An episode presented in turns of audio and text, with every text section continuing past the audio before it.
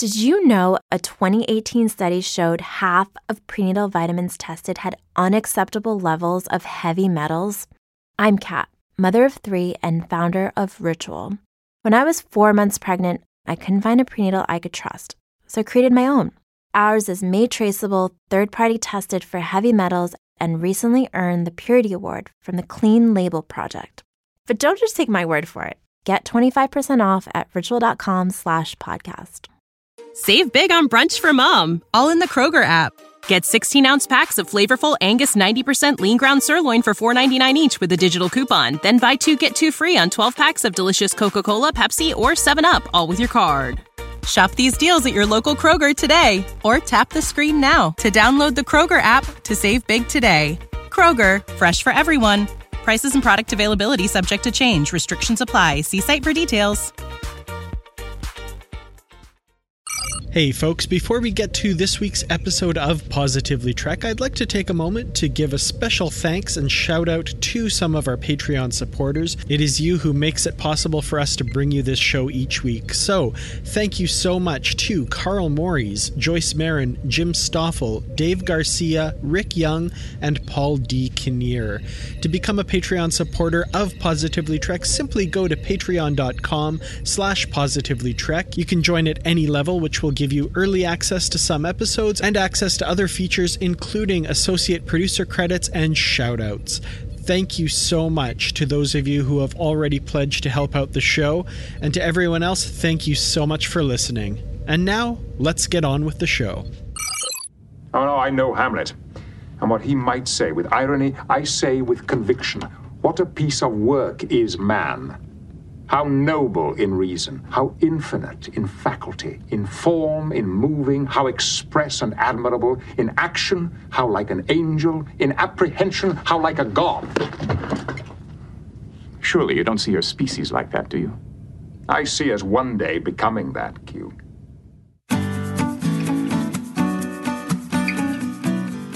Yet again, we're going right into the Lost Era. We've been reading all the Lost Era books, and now we have another one to read by Christopher L. Bennett called The Buried Age. And Dan, how are you doing? Hey, Bruce, not too bad. Uh, glad to be here with you, Positively Trek Book Club. And like you said, once again, diving into the Lost Era, one of my favorite periods of Star Trek that we didn't know much about until all these wonderful authors gave us these stories set in that time. You know, I was thinking recently, and a friend of mine had this idea and said, you know, now that we're ending this litverse continuity with the Coda books, the authors are probably going to dabble more into the time frame of the series and, of course, Picard and Discovery and so on and so forth. But it's like now would be a good time to go into the Lost Era even more so that they're not stomping on the feet of the people who are making the TV shows. What do you think about doing that? I mean, I'm always I I would always be up for that. I love this period of time. I I do wonder how much demand there is for that. I I I'm curious how well these novels sold at the time. And with the audience now, how many people would buy them just given that we're so far removed from it now and, and into a new era of Star Trek. But as a reader, I would be all over that for sure. Yeah, me too. But I think you're right. I I don't know what the appetite is out there for this. You know, it's kind of sad. Mm-hmm. I'll take any era as long as it's oh, Star yeah. Trek. for sure. Me too. Absolutely. Well, The Buried Age came out in July of 2007. So I guess this is 14 years ago. And I just read this about three years ago, I think it was, for the first time. How about you? Mm-hmm. Actually, me too. Uh, I, I guess about five years ago for me. So a little before you, but still fairly recently compared to when it was published. Yeah, I don't know why I didn't read it at the time, but I'm glad I eventually did get to read it and read it a second time for this. So mm-hmm. we're going to yeah, dive well. into this. Yeah, so it takes place nine years before TNG, the next generation, and it leads up to Picard getting the Enterprise, which is nice. So it's that bridge between him commanding the Stargazer and then getting the Enterprise. And the book's divided into four parts, which I think is kind of nice. I tried to read it each night where I would read a part and then read part two the next day, whatever. Sometimes I wasn't always accomplishing that, but I was trying to do that to divide it up into four sections. Yeah, I, I had a fun time reading this novel. I like that it's divided into those four parts, like you said. Uh, as has been kind of my habit lately, I actually read most of the novel over the last two days, right before we recorded, just because of life getting in the way and stuff and not finding a lot of time to read. But uh, I did uh, kind of, yeah, get through the last half of the novel very recently so maybe a little rushed but uh, i really enjoyed the story and and again like i said it's the second time reading it but uh, i really enjoyed it this time around as well so it's more fresh in your mind than mine because I finished it about a week ago. So I'm going to okay. rely on you to remind me of things. but I feel like it's pretty fresh in my mind. I don't know. We'll see. This so, is one of those ones that sticks with you. I, I just want to say because I a lot of times I'll read a novel five or six years after I've read it the first time, and I'm like, wow, I really don't remember a lot of this. But this one was very much like as I was reading it, I was like, oh, yeah, okay, I remember this. Oh, I remember that. So it really stuck in my mind for all these years, which I think speaks to the quality of the novel. Yeah, I agree. There was a lot of it that stuck with me too. Of course, it only been a few years. But there's times I've read novels that were three years ago and I still don't remember a lot of it. But this one I did remember Absolutely. a lot of. But there's so much detail in this book. Mm-hmm. As I was reading this, I thought if I'm preparing notes for the show, it's like there was so much stuff I was like, oh, I'd like to mention that. Oh, I'd like to mention that. Uh, it was just too much. He, you know, Christopher. Bennett goes really deep into things. Like, for example, they could be passing by a planet and he's going to tell you the history of the planet. You know, I mean, which makes it so enriching when you read the book. Oh yeah. Yeah, his world building and his fleshing out of the Star Trek universe is a, big part of why I really love his writing. And I, am just going to throw the term out there. It's come up before when we talk about Christopher L. Bennett, but continuity porn, right? Like almost every character in this novel, almost every single one we've seen before or has been referred to before in Star Trek. And he just takes these little references and fleshes them out. Like you said, he gives so much detail and so much expansive stuff on known things from the Star Trek universe. It's such a joy to read that. I totally, yeah, just love that about his writing. And, you know, I was thinking after I read this book, you could almost make a mini encyclopedia of this book alone because there's so much detail in here, you know? Well, I was looking through Christopher L. Bennett's annotations, which he has on his website, and it's basically a mini encyclopedia about the book. So you're not wrong there for sure. That's a good point. I did go back and read those too. Uh, yeah, he's got a whole list, chapter by chapter, tells you what page. It, if you read this book and you want more detail of why he did some things or give you background on some areas uh, that he put in the book or where they came from, yeah, it's it's all there. A whole list of stuff. I thought it's really yeah. Cool. I'll definitely put a link to that in the show notes, which I don't usually do, but maybe uh, for at least for Christopher L. Bennett's books, we, I should probably start doing. yeah, because I think he does it for almost all of his books. Uh, so mm-hmm. if you even read one of his other books, you can go back to the site and read some of those. So the one thing I wanted to ask you as we're jumping into this book, because it starts off with Picard on the USS Stargazer, and there's a series of books that were published, not all by Christopher L. Bennett, different authors. I think Michael Jan Friedman is one of the main ones. But, yeah, he's he's the one that does the Stargazer novels. Yeah. But have you read all those? I think I've only read maybe one or two. I've only read uh, Reunion, which was kind of like the introduction to them, an old uh, TNG hardcover uh, and The Valiant. And I've never read the actual like Stargazer series. It's always been on my list to get to, but I, I haven't gotten to it. Maybe, uh, hey, maybe, you know, future uh, book club episodes here. That's so funny. The two you mentioned are the two I've read too. well, I think if we do them, we'll have to start with them. So, yeah.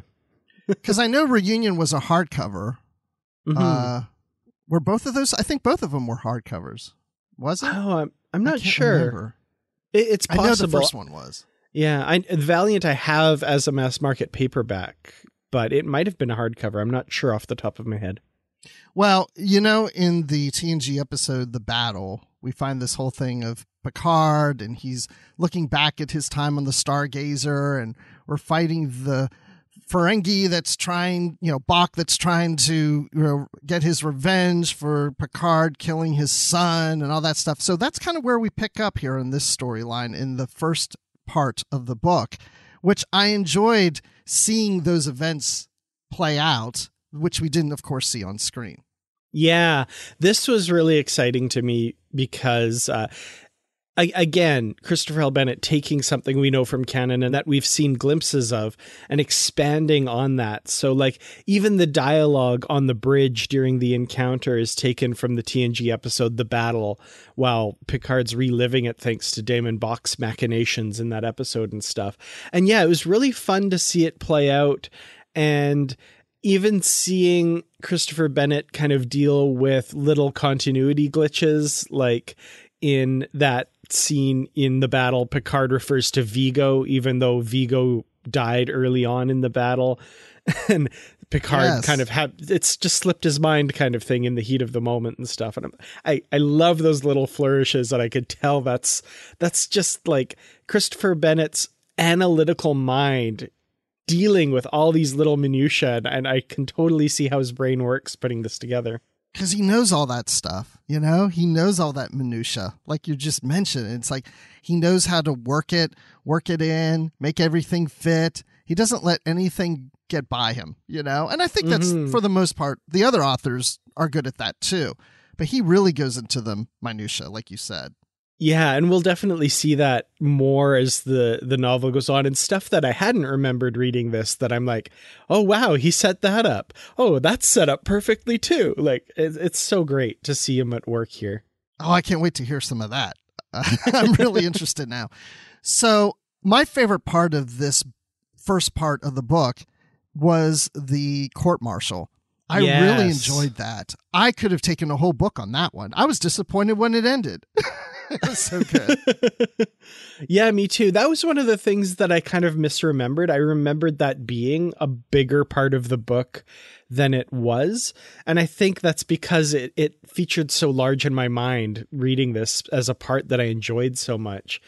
And uh, getting the getting the characterization of Philippa Louvois and seeing her backstory and getting a bit of an explanation for why she's so antagonistic and and driven and stuff.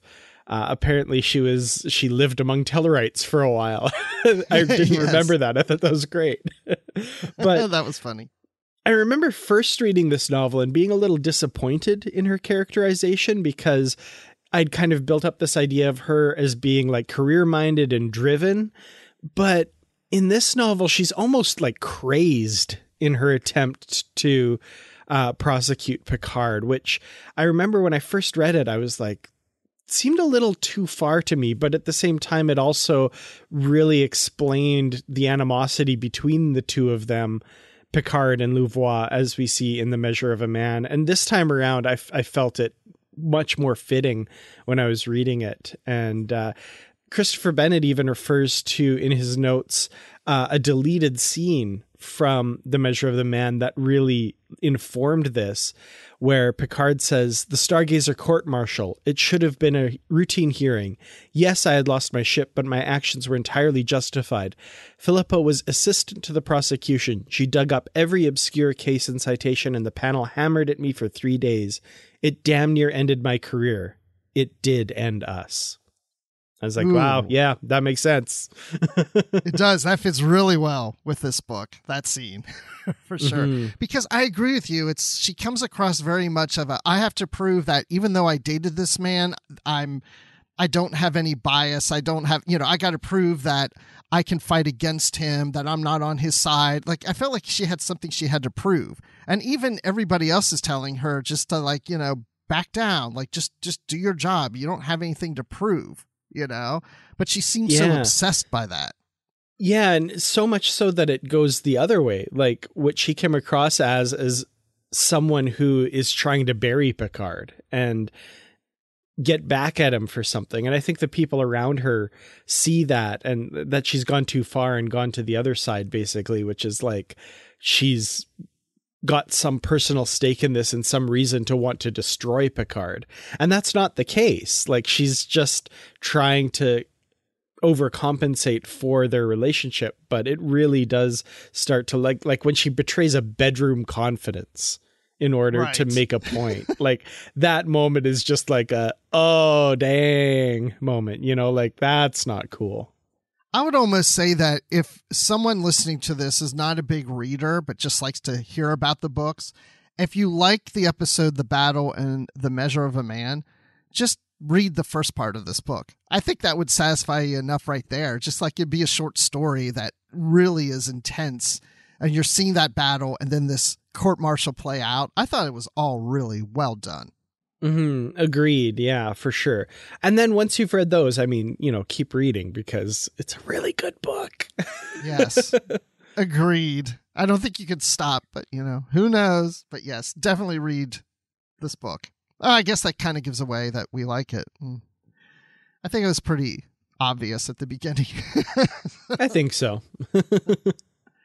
so then we go uh, to Picard, who is now he's getting his doctorate in archaeology, and he's at this university, and he runs into his old friend Guinan.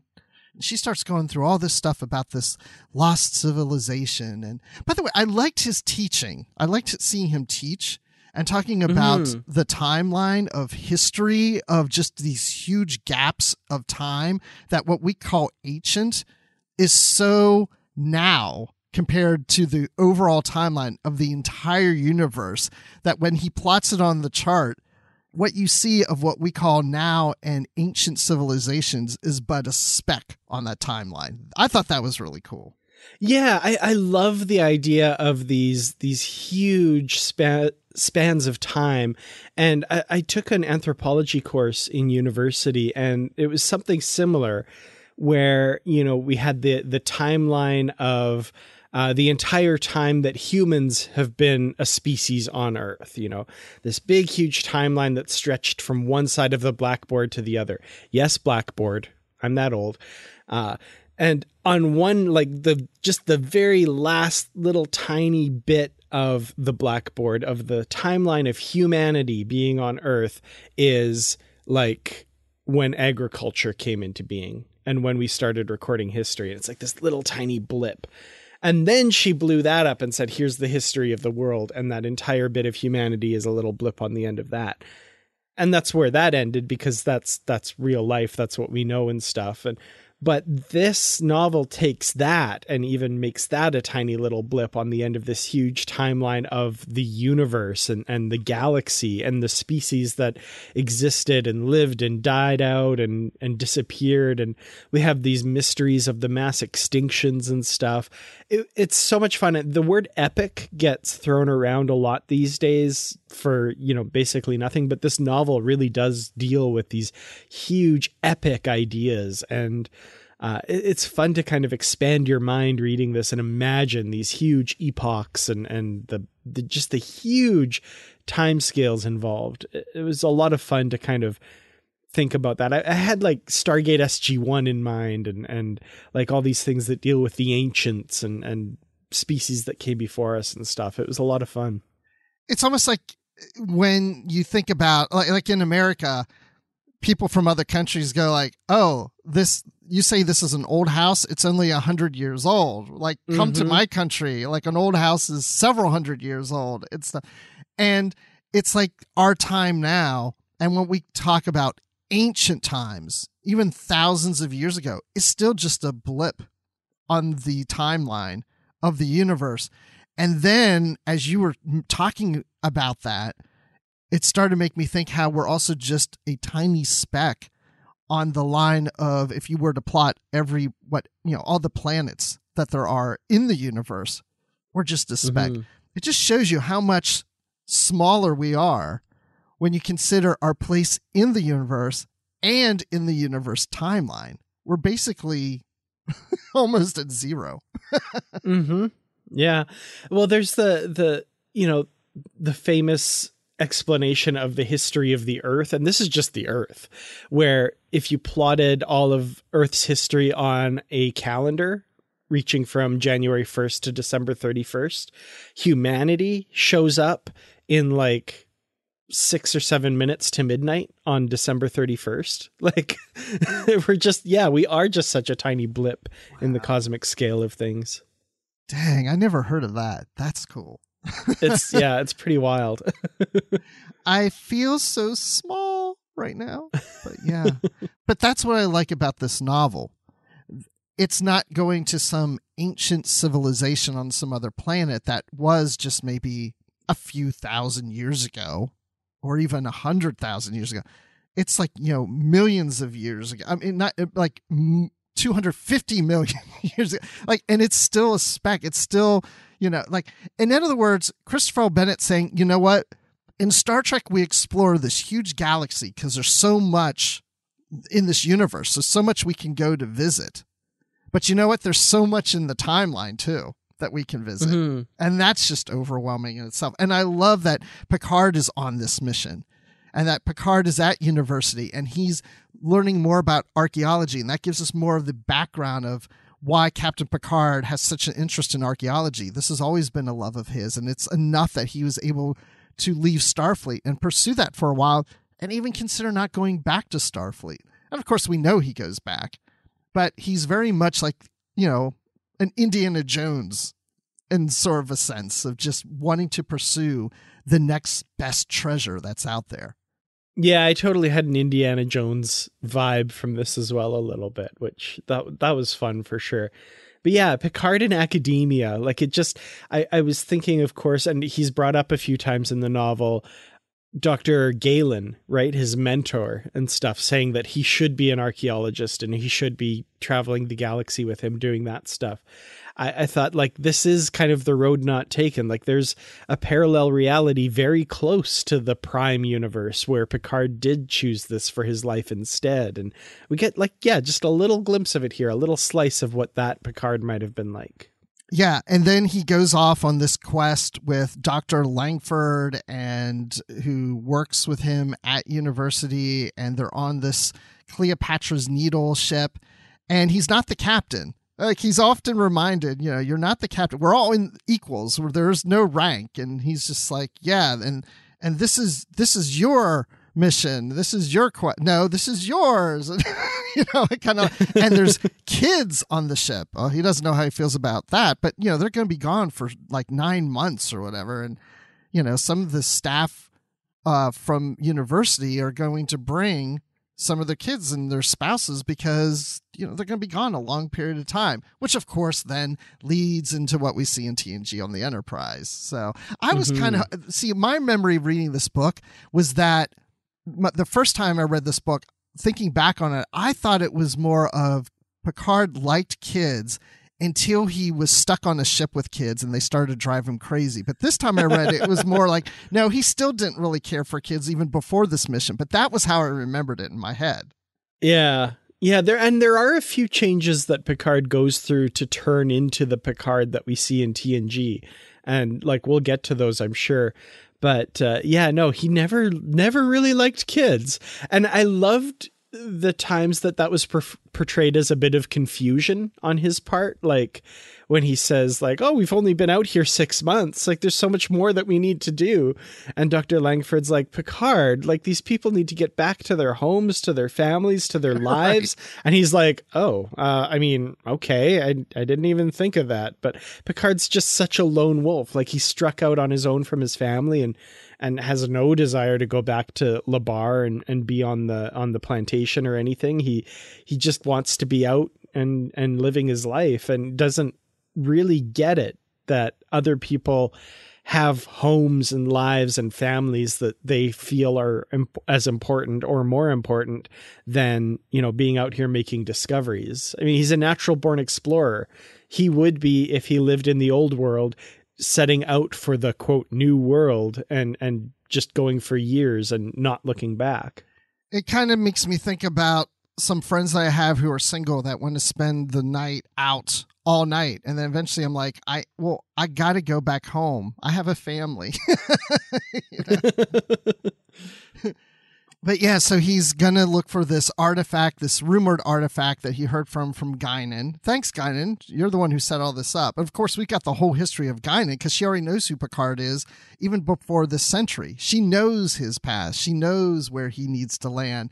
So it's one of those paradoxes of like, you know, did he get to the Enterprise before he met Guinan and then later met Guinan when we see him in um oh the uh, name of that episode Times Arrow, yeah. yeah when we see him in times arrow and you know what i'm saying like Mhm. did times arrow always happen yeah, that was going through my head a bit as well because Guinan feels that she needs to guide things to make sure that that all happens. But if she hadn't done that the first time around, would it have happened? And when I say the first time around, that doesn't even make sense because Right. it only happened once. But would would was Guinan always there? I don't know. It's the the whole temporal mechanics thing. Like Janeway says, it gives me a headache. oh and good thing you mentioned janeway because we're going to get to her in just a moment here but so picard and his crew end up uh visiting this planet where we have the the Mabrae and and he is looking for this artifact which then leads them to another planet. Believe me i'm just really skimming the surface of this. And so they go to this other planet where they find this null sphere and they find this section where time has been frozen for 250 million years. And even was it i think it was uh Correa that went into it and you know got attacked by you know couldn't survive some of that you know i mean she, she ended up being fine. She was part of the Mabrae but it was like this weird thing of like time was frozen still but yet they detected that there might be life forms in there and they wanted to use the transporter to beam it out. But who can help them with that? Starfleet could help them with that. The uss mary kingsley with lieutenant kathryn janeway. Yeah, and we get uh, once again, you know, characters we know from the Star Trek universe being brought in, and and Christopher Bennett using them and putting his pieces on the board. I really enjoyed this. I love that Janeway in Voyager has a science background, and we get to see her doing that science here, and her as you know a, a young upstart officer who's very eager to do science and be out there. That was a lot of fun. I had a lot of fun kind of picturing a young Janeway here. I did too. I kept picturing Kate Mulgrew, picturing her a little younger, like when she did, was it called Mrs. Columbo back in the day, Mhm, like mhm. early in her career. And I loved how Picard later said, you know, that she deserves a promotion. I, I thought that was cute. Um, I was a little disappointed that she wasn't there for the whole novel because I was really enjoying her being there. But, you know, it's a Picard novel for the most part. It shouldn't be necessarily a Picard Janeway. I never got the impression that they worked an extended period of time together anyway, but it was pretty cool to see her. And I loved this whole MacGuffin, this whole stasis field that just is frozen in time and they're going to beam these beings out of it and such. It's like that I thought was really interesting. Did you like that part of it? Yeah, it was it was fascinating. And the one thing that struck me from reading it this time was just how into it that Christopher Bennett got with the science. Like I was looking at one part and there's like two straight pages of talking about quantum probabilities and tunneling particles and and all this stuff that like frankly is way over my head. But seeing a group of professional scientists talking about it and and working it out and coming to conclusions and and sort of thing i was into it. Like i i didn't understand most of what they're saying but you know you can kind of just follow it as on the technobabble side of it and just see that like oh this process of these scientists working this problem out and coming to a solution like that's just so star trek. I loved it but yeah, th- he's so into the weeds on the science here. That must have been a daunting task to research and come up with things that sounded probable because like as much as I don't understand a lot of the science, reading through it, it makes sense how they work the problem and stuff. So that that was really cool. I'm with you. Uh, yeah, I was just like, this is over my head. I wish I could have spent more time with it, but I had to get through the book so we can do the show. But I thought this is one of those things that I want to go back on and just read that again slowly and comprehend it and I'm just curious if a scientist read that, if that would make sense, or if they'd be like, "Oh, this is ridiculous," or something. But Because it sounded so good, I was just like, "Okay, does this guy know what he's talking about? Because if he doesn't, it sure sounds like he does." mm-hmm. Absolutely. So they beam out this species called the Manraloth, and only one of them survives.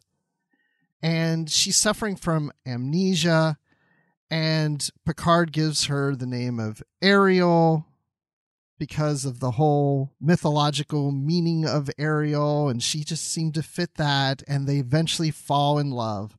So, what'd you think of this storyline of the love story between Picard and Ariel? Because I liked it, but at the same time, I'm like, but this is somebody that was so important in his life for a long period of time, but we never heard for, of her again. Mm-hmm. But that's explained as well too, which I think is so brilliant. I, I love that Christopher Bennett has explanations for everything. So, you know, that that I was able to write off easily enough by the end of the novel.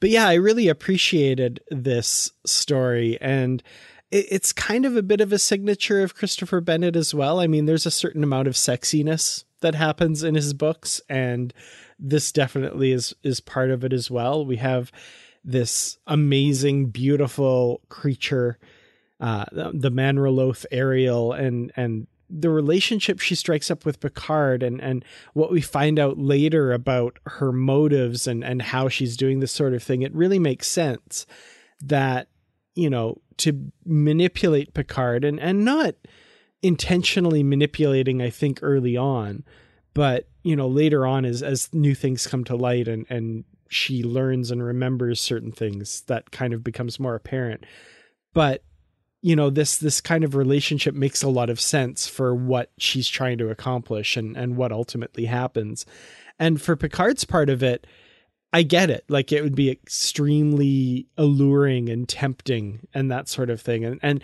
I feel like that's a big aspect of this novel is like the temptation of Picard and and that kind of thing and where it leads him and stuff. So I, I actually really appreciated this part of the novel and even like the aesthetic bits of it like she's kind of got these butterfly scales and when she and picard are intimate he looks in the mirror and sees he has scales on him and from i was like oh that's kind of cool like I, I love the attention to detail that he's given this relationship and this biology of this cre- of this person yeah i could really visualize her based on his description and like you said just mm-hmm. you know the butterfly tails and and such, just the softness of her and the intelligence of her. And she seems to know all these things and doesn't really know why, but she's so brilliant, you know, at what she's doing. She's really robbing the cradle here because, I mean, she's millions of years older than this young kid, Picard, you know, which is Absolutely. funny because that was never really mentioned about Yeah. And it's funny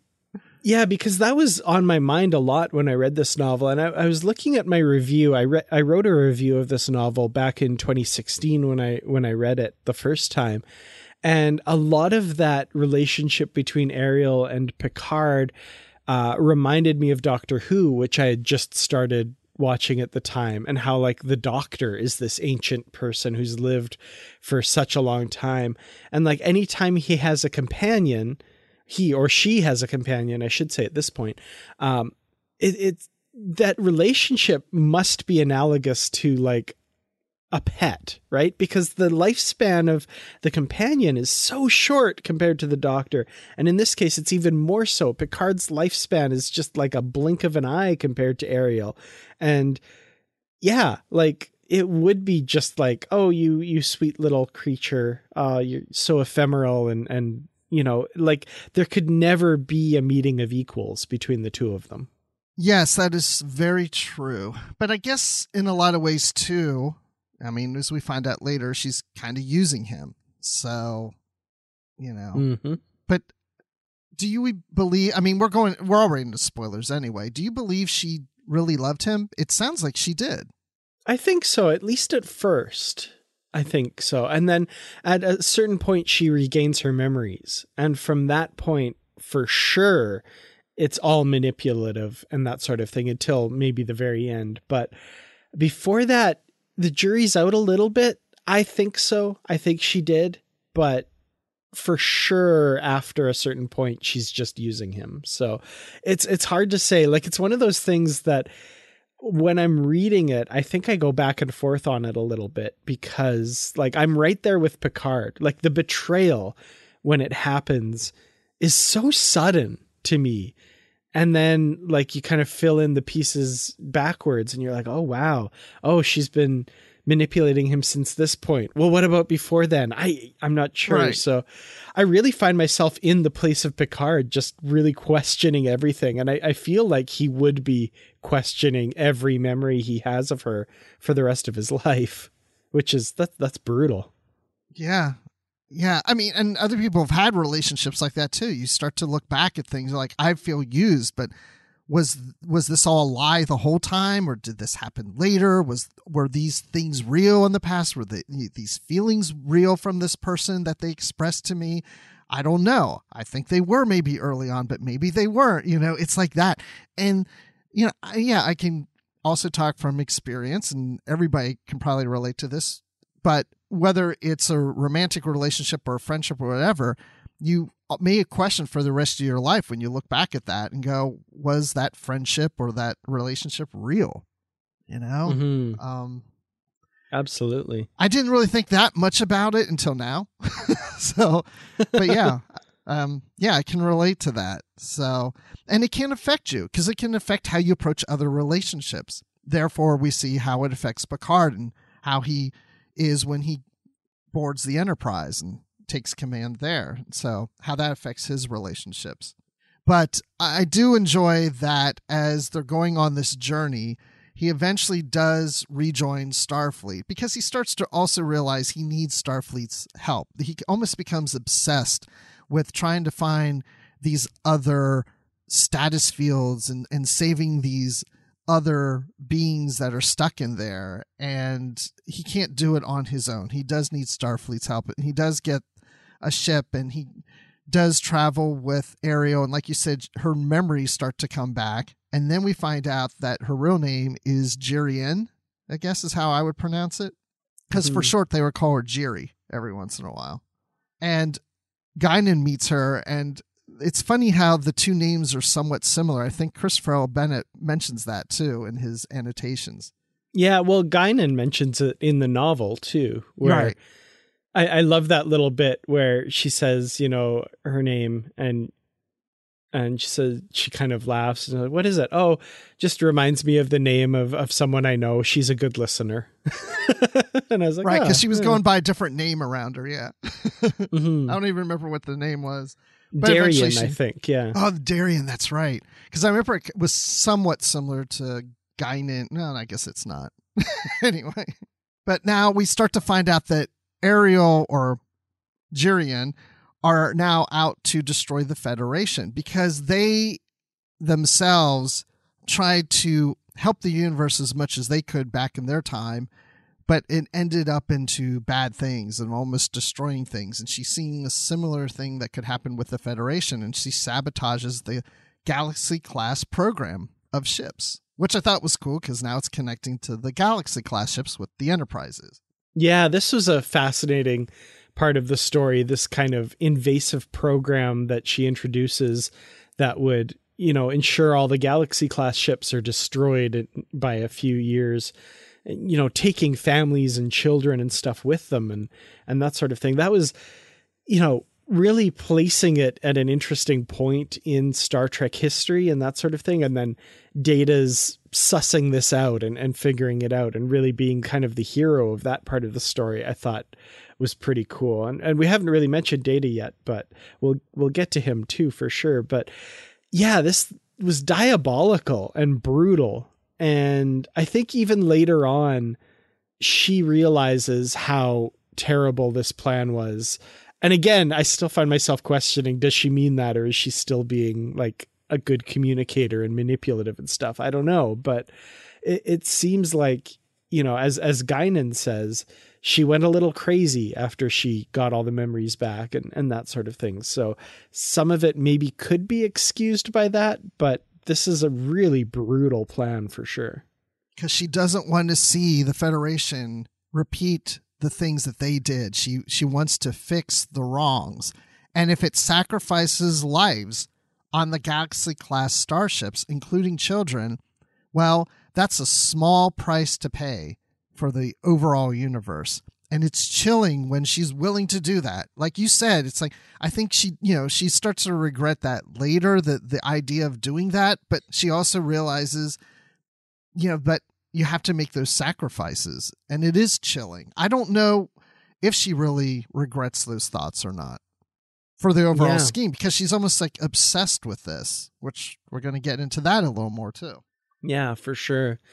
The other thing I want to mention is I I keep feeling like while I'm reading this novel like I love Star Trek the Next Generation I love what it became and I love where Star Trek went after that, but it feels like the Galaxy class starship and and that idea was a bit of a wasted opportunity or at least like a direction that Gene Roddenberry wanted Star Trek The Next Generation to go that it ultimately didn't really go, which was the idea of the Galaxy class ships, as gets described in this novel, as like traveling universities in space and like this community and families and, and, out for years at a time and never coming back to port for years and years and that kind of thing like that's what it felt like at the end of Encounter at Farpoint when they're setting out on their mission.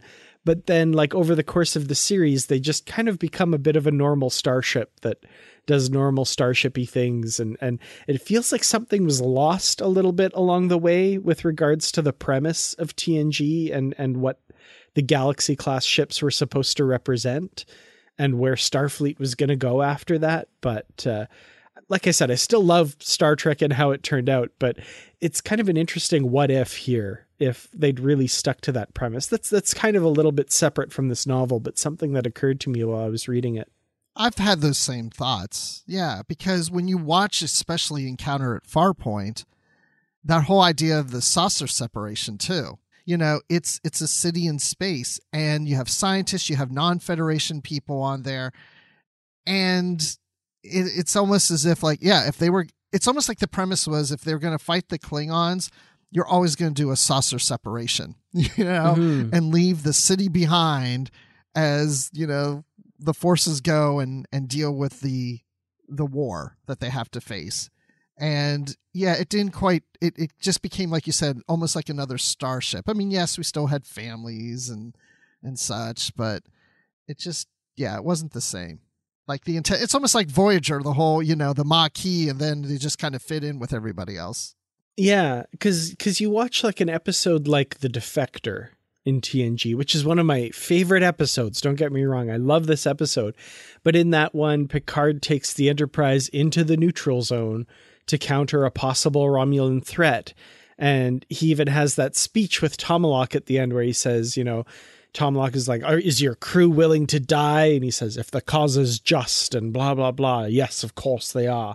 And it's like, what about all the families and kids and stuff, Picard? Like the the show just kind of forgot that when it wasn't when it was uh, inconvenient, you know? They just kind of like, oh yeah, right, all the fa- eh, eh, don't worry about them. Yeah because again there's Picard's crew's willing to die. It's fine. yeah because they're not all crew members because isn't Mot he's a barber he's not a, a Yeah. starfleet officer He's probably not really interested in dying in the neutral zone. No. right. And Guinan's a civilian. They had yeah, they had civilians on the ship. Mhm. Yeah. But yeah. Um I, in my head canon, it's just that most civilians left. The project didn't work well, but some decided to stay and you know. I don't know. It's just because to your point, I hate to think that Picard's like, yes, I'm going to take, you know, hundreds of civilians into this. no, hope not. But anyway, speaking of Picard, so we do see this bridge between his Stargazer command that ends to the beginning of his command of the Enterprise, but he is so obsessed with righting the wrongs. You know, he lost the Stargazer and he's released the Manraloths off and, and who are looking to destroy the Federation. He feels like he has failed at least these two big events that he has caused. And yet he can't get over it. He's always trying to fix it. and he becomes so obsessed with it that it's realized that he always has so many wins in his life that when he has a loss, he has to make that loss into a win and he can't let it go. He's just always trying to fix things.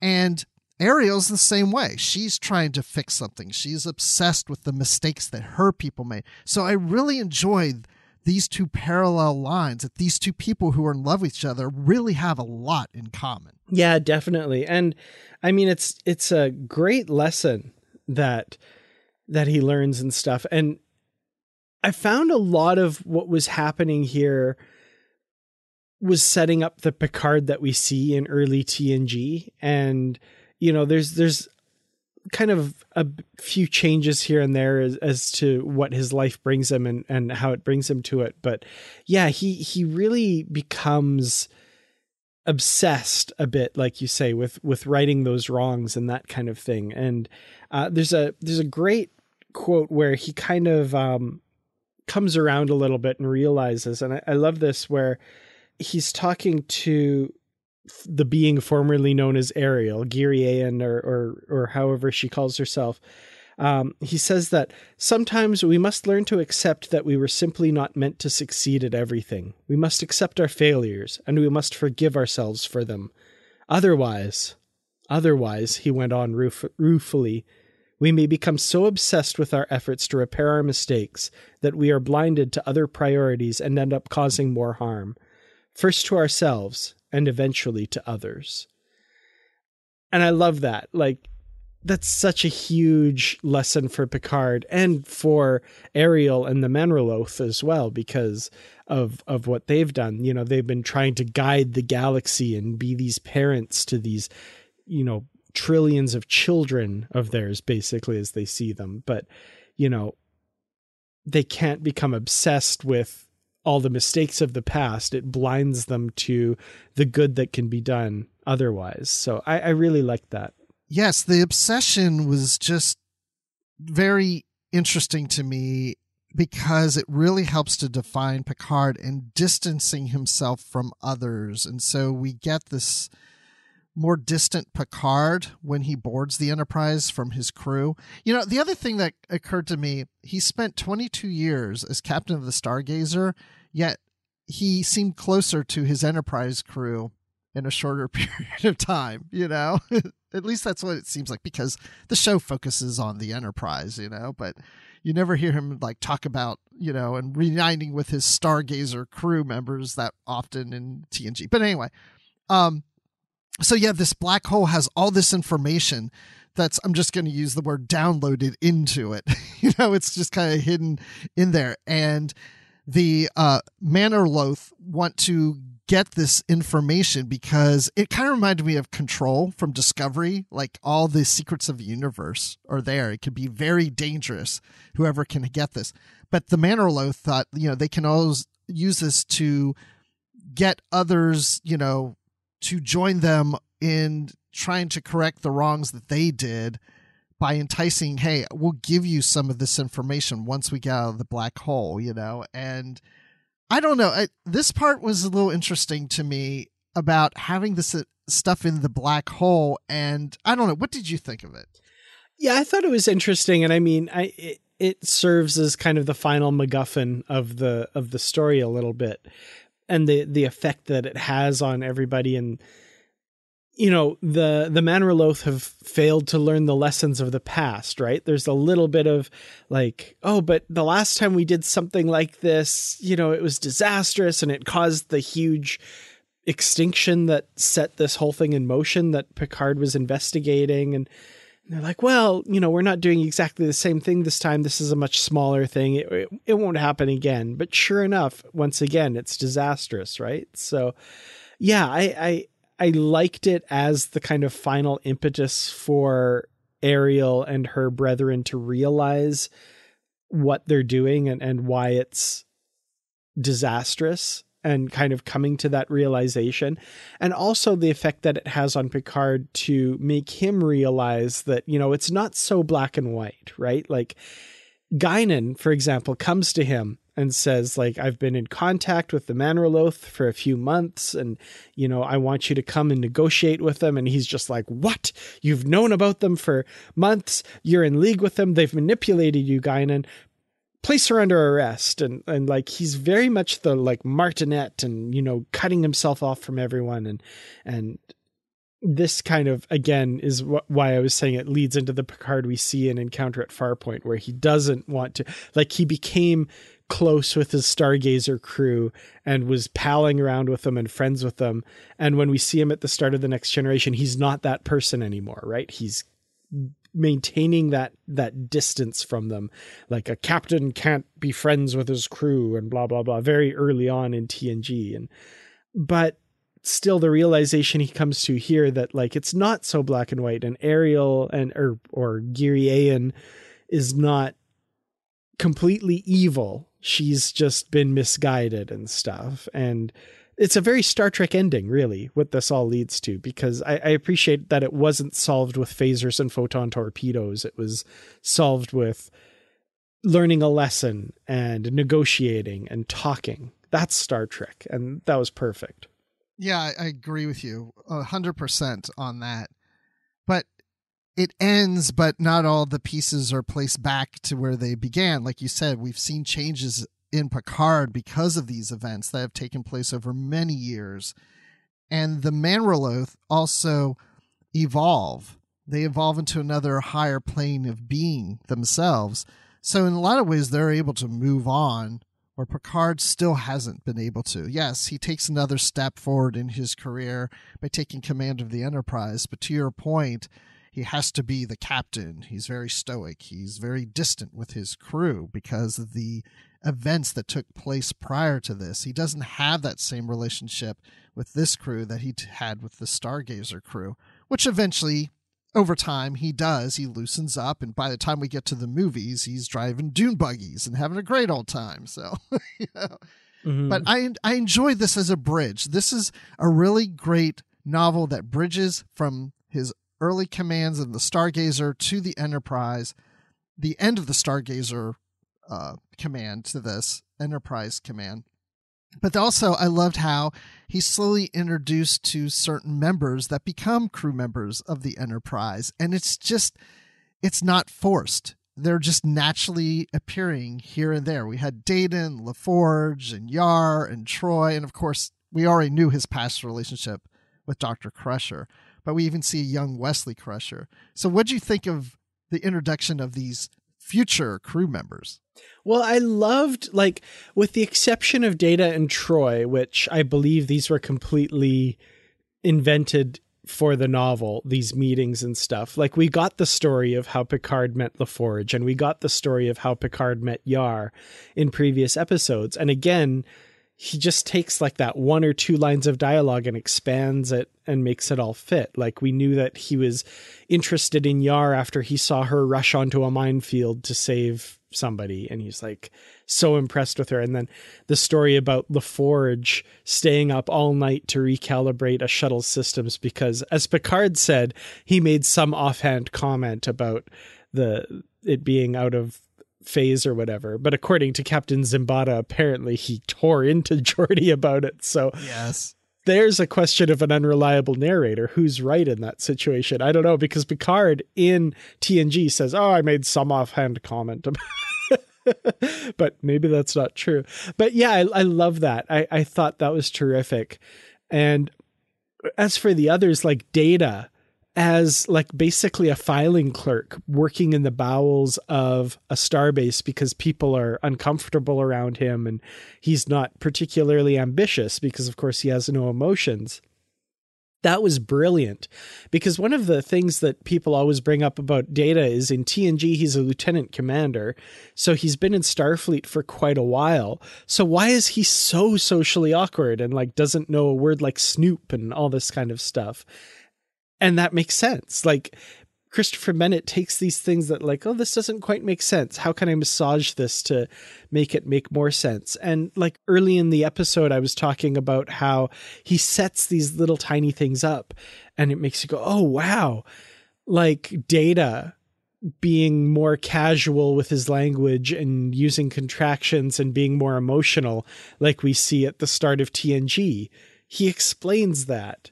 We've already brought up about Picard's coldness at the start of TNG, and even Worf making an offhand comment in an episode to Geordi where he says, Because the captain expects his junior officers to learn, learn, learn. like we see yes. the the beginning of that here where Picard's like, Mr. Worf, I want you to cross train in all these departments and you are going to be a great officer because, you know, I'm going to expect so much of you to learn every ship system and stuff.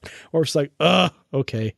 I, I, forgot about that. I love that part. Yeah, that was great. That was so great. Yeah. And like I could picture it all. I could picture early Worf. And when Bennett talks about him like talking to Picard through his teeth. I'm like, oh yeah, that's totally season one Worf. Like I love that. But yeah, all of these little meanings, and Deanna Troi, of course, being uh, there to kind of spy on Picard early on. Like I, I, I love these relationships that he's forming with all of these people, and we'll see them all together on the bridge of the Enterprise at one point finally. So I, the setup perfectly. I loved that part. I wasn't expecting that part of the novel when I first read it, so that was a really nice treat. No, if anything, you might expect, oh, you might see them at the very, very end when he takes command of the mm-hmm. Enterprise, but not built over time. And again, just like Janeway, they make their appearances for a while. They have a reason to be there and then we leave them for a while. You know, we get them at the end again when he takes the Enterprise, but they're not there for the whole story. And I did enjoy Data a whole heck of a lot because he was just so socially awkward. Nobody wants to talk to him. No one, no one knows how to relate to this android. But if anything, it took Picard to kind of step in and hold Data's hand. So it was nice to see him kind of be a mentor to Data. And with Troi being assigned by this admiral to spy on Picard, it's great when she just reveals almost immediately to Picard, "Hey, you know, it's my ethical duty to tell you what I'm doing. You know, I, I, I don't agree with this. You know, how I'm spying on you. So I'm just letting you know this is who I am. I'm a counselor. I'm a this, that, whatever, and I've been assigned to do this, and I just have to be honest with you. And Picard and even the admiral that told her to do this acknowledged that that was the right thing to do. That she was right you know? And it's like, mm-hmm. so you're seeing Picard say, I like this one, I like this one, I like this one. And then when he gets command of ship, hey, let me bring these. The only thing I wish that would have been addressed when he's picking his crew, and this gets back to what I said earlier about the Stargazer, why he didn't bring anybody from the Stargazer over. Now, I assume, yes, they're all on other assignments and such, but in Star Trek, we see where Kirk leaves the Enterprise or you know anybody who leaves the ship for a while or whatever, they try to bring at least some of their friends back with them on the new mission, you know, and we don't have that here. So I wish there would have been just a little explanation of why Picard didn't want to bring any of his former Stargazer officers with him. See, I think I can explain that a little bit from the events of the novel because by the end of the Stargazer mission, like he feels the way that mission ended was a failure and he betrayed all of his Stargazer crew members, right? Because when they get back to the starbase, he won't even visit with them. Like he's so That's true, yeah.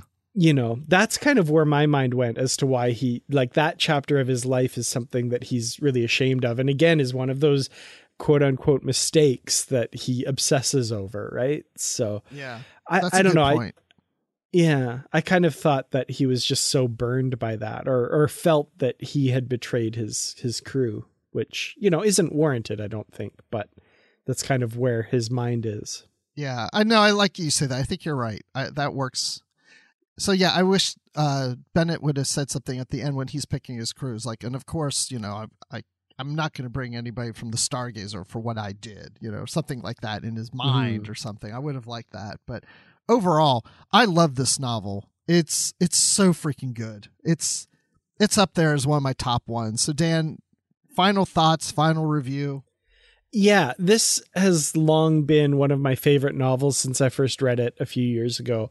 And rereading it this time, I had so much fun revisiting it.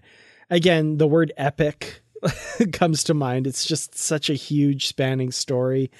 And then the the the quintessentially Star Trek elements of it, right? The the wonder and the thrill of discovery and excitement of exploration, I think just oozes out of these pages. So, you know, if if someone's looking for a novel to maybe get into TNG or or really like capture the spirit of Star Trek, maybe they've watched Star Trek Picard and they want to know more about this character outside of just Star Trek The Next Generation. I think this is just a terrific character study into what makes Jean Luc Picard tick and, and what kind of person we see at the start of Star Trek The Next Generation. And even just the little hints, like we even get Q setting out on his mission to yes. test Picard and them at the end, right? Like there's so much in here that he just ties all the little bits, the continuity porn that I talked about that he's so good at. I, I love it all. Like the ingredients are all there for just the perfect Star Trek cake of a novel that I consume guiltily because it's so much fun. So, I mean, I can't give this, I think, any less than, oh man, I'd say five out of five stasis fields that, uh, are opened wonderfully and, and without any sort of horrible incidents going wrong. And, and yeah, nice. Yeah, I was just thinking about my rating. I was like, I might use stasis fields, and I thought, no, I bet Dan will, and you did. I'm so predictable. we we always pick the same ones, but but I have another one. So yeah, I'm going to give this five out of five drinks served by Guinan because you know what, the Enterprise should have a bar on it. Yeah, totally. And Picard says, you know, if I have a ship, I'll make sure there's a bar on it. Absolutely. So, yeah, we got one. But yeah, I love the novel. To your point, all the connections. But even if you're not a huge Star Trek fan, it's a really good novel about a man that just, you know, he he has losses and he's a man who's always used to winning and his obsession of correcting those losses and make them into wins while going on these exploration missions the, you know this quest to find the holy grail you know? And so it's it's an entertaining science fiction adventure. I really enjoyed it a lot. So yeah i gave it five out of five. And so yeah we can't recommend it any more than that. So i think this is a real winner. Absolutely agreed. So that therefore we should get more lost era novels. Or actually get more novels by christopher l. Bennett there you go. Why not both? I'm all for it. Let's bring it on. So, Dan, when people want to discuss Lost Era or any novels or anything Star Trek with you, where can they find you? The Positively Trek discussion group.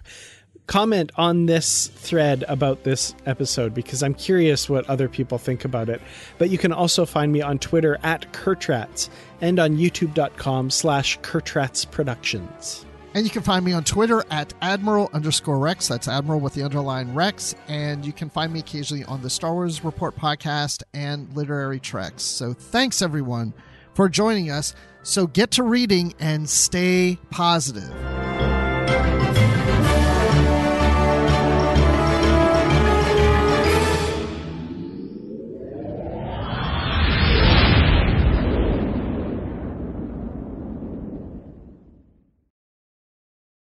Save big on brunch for mom, all in the Kroger app.